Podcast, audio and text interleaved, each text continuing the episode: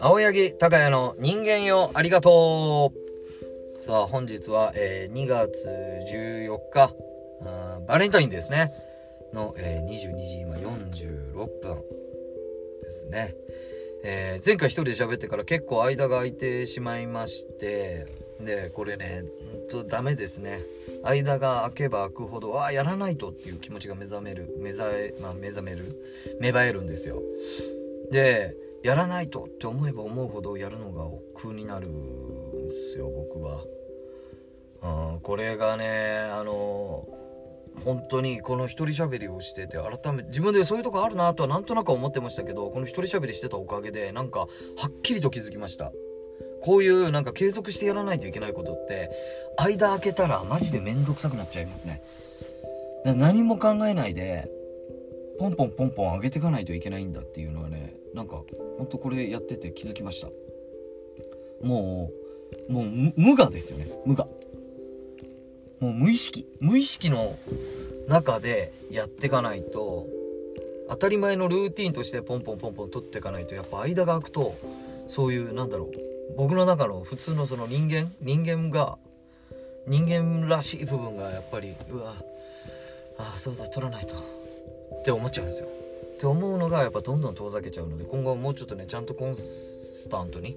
コンスタントにどんどん上げていこうかなと、えー、思っております。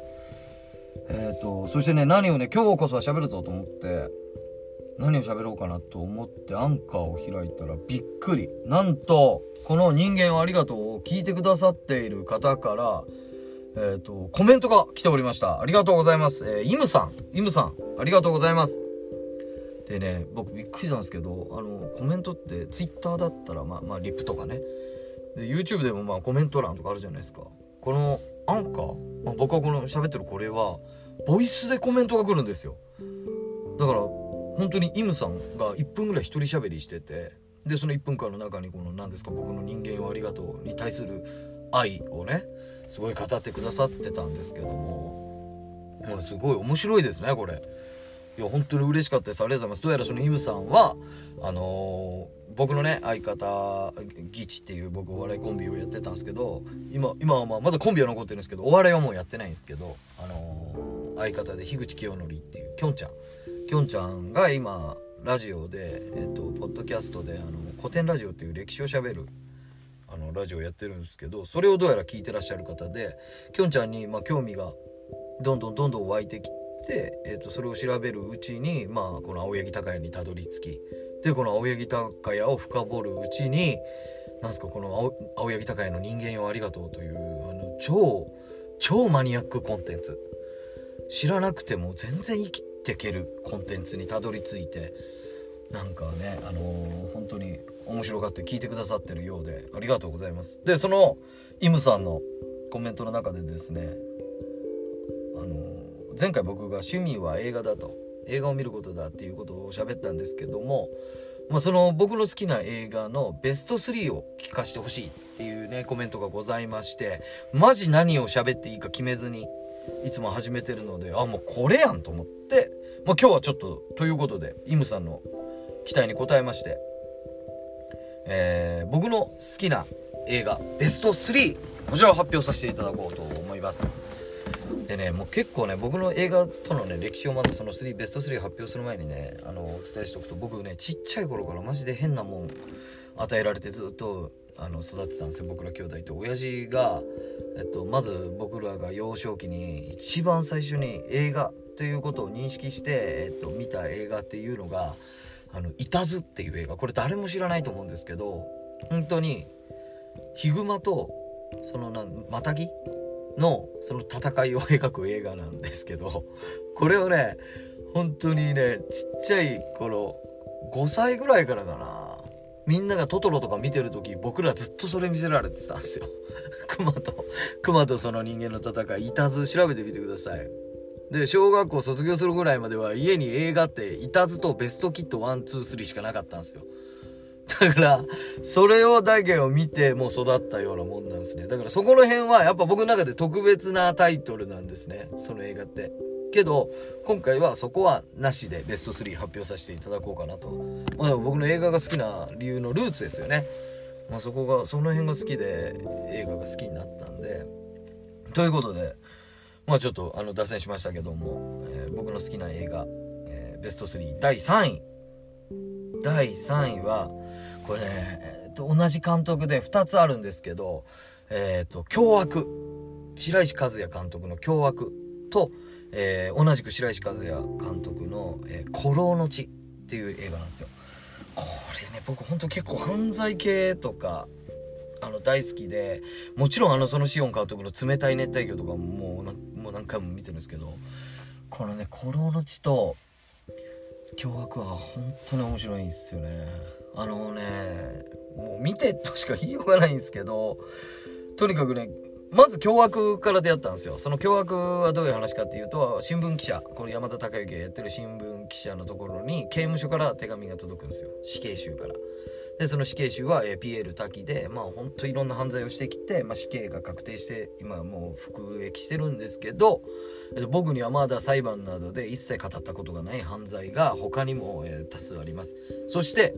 その全てにえー、我々が先生と呼んでいた人間が関わっています。僕はもう自分の罪を受け入れて死刑を受け入れてこのまま死にますけどもその先生が何の罪にも問われず今もうシャバでのうのうと暮らしていることが許せないと。ですんで取材してくださいっていう刑務所からの手紙が届くんですよ。で、えー、この先生と言われる、えー、存在をリリー・フランキーがやってるんですけどもこの映画見た時はもう衝撃で本当にねもうこの映画の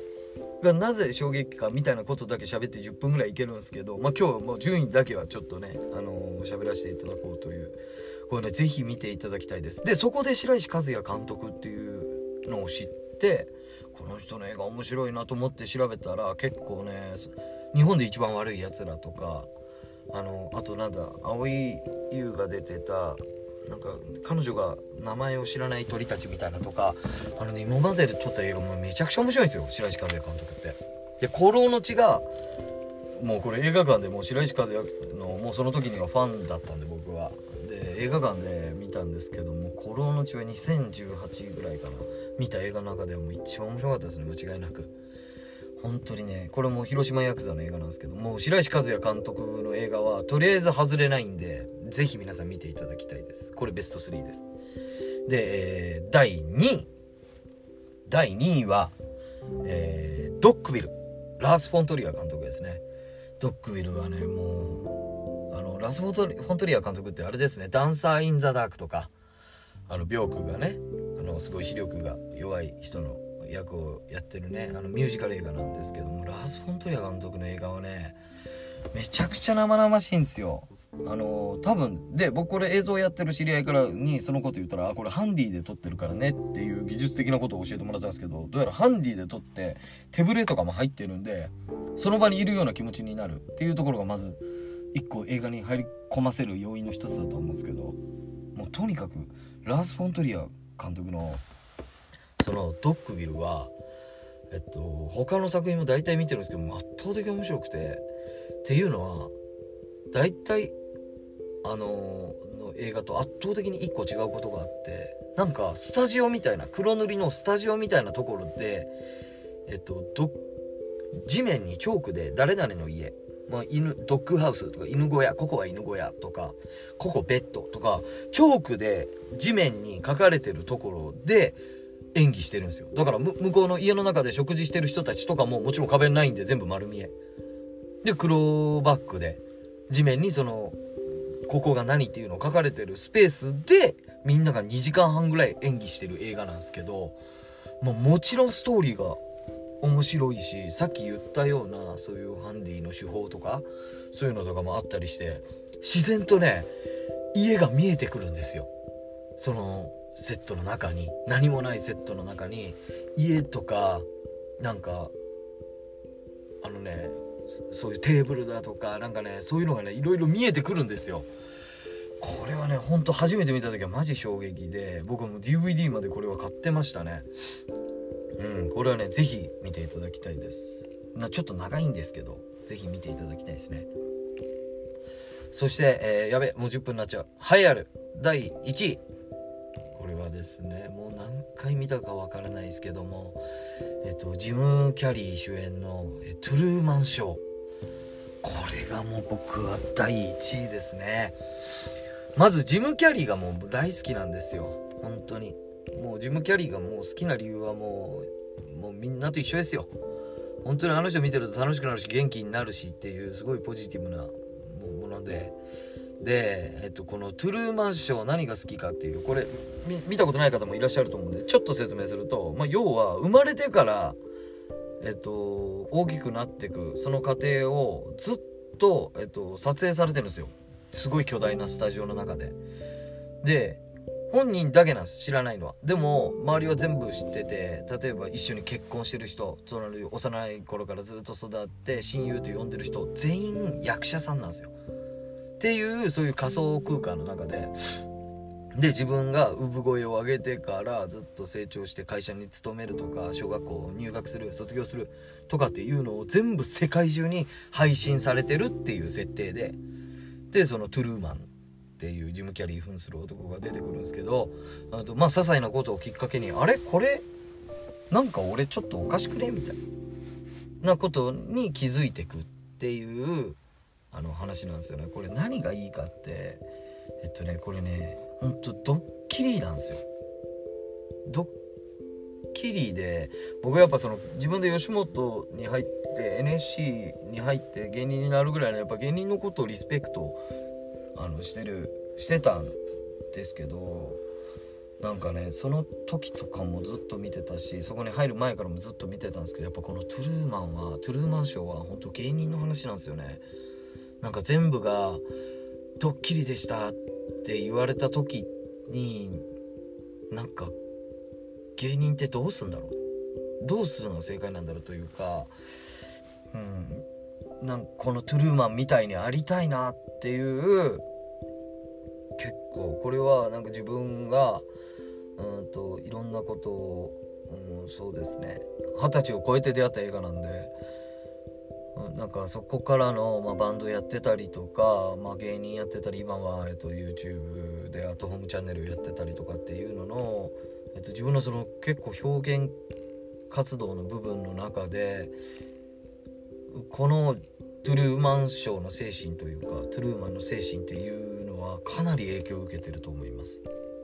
だからなんだろう1位にね、掲げちゃって、見た人が、え、これ1位と思うかもしれないんですけど、やっぱなんかね、出会った時の自分が、とのなんかこうタイミングとかも良くて、未だになんか初心に帰りたい時とか、トゥルマンショーとか、トゥルマンショーをめちゃくちゃ見ちゃいますね、未だにね。という意味でやっぱ僕の中では第1位です。さあ、ということですいません。ちょっとね、長めに喋っちゃったんですけども、あのー、イムさん、これが、えー、僕のですね、えー、好きな映画ベスト3です。はい。もしよろしければまた、えー、聞いてください。バイバイ。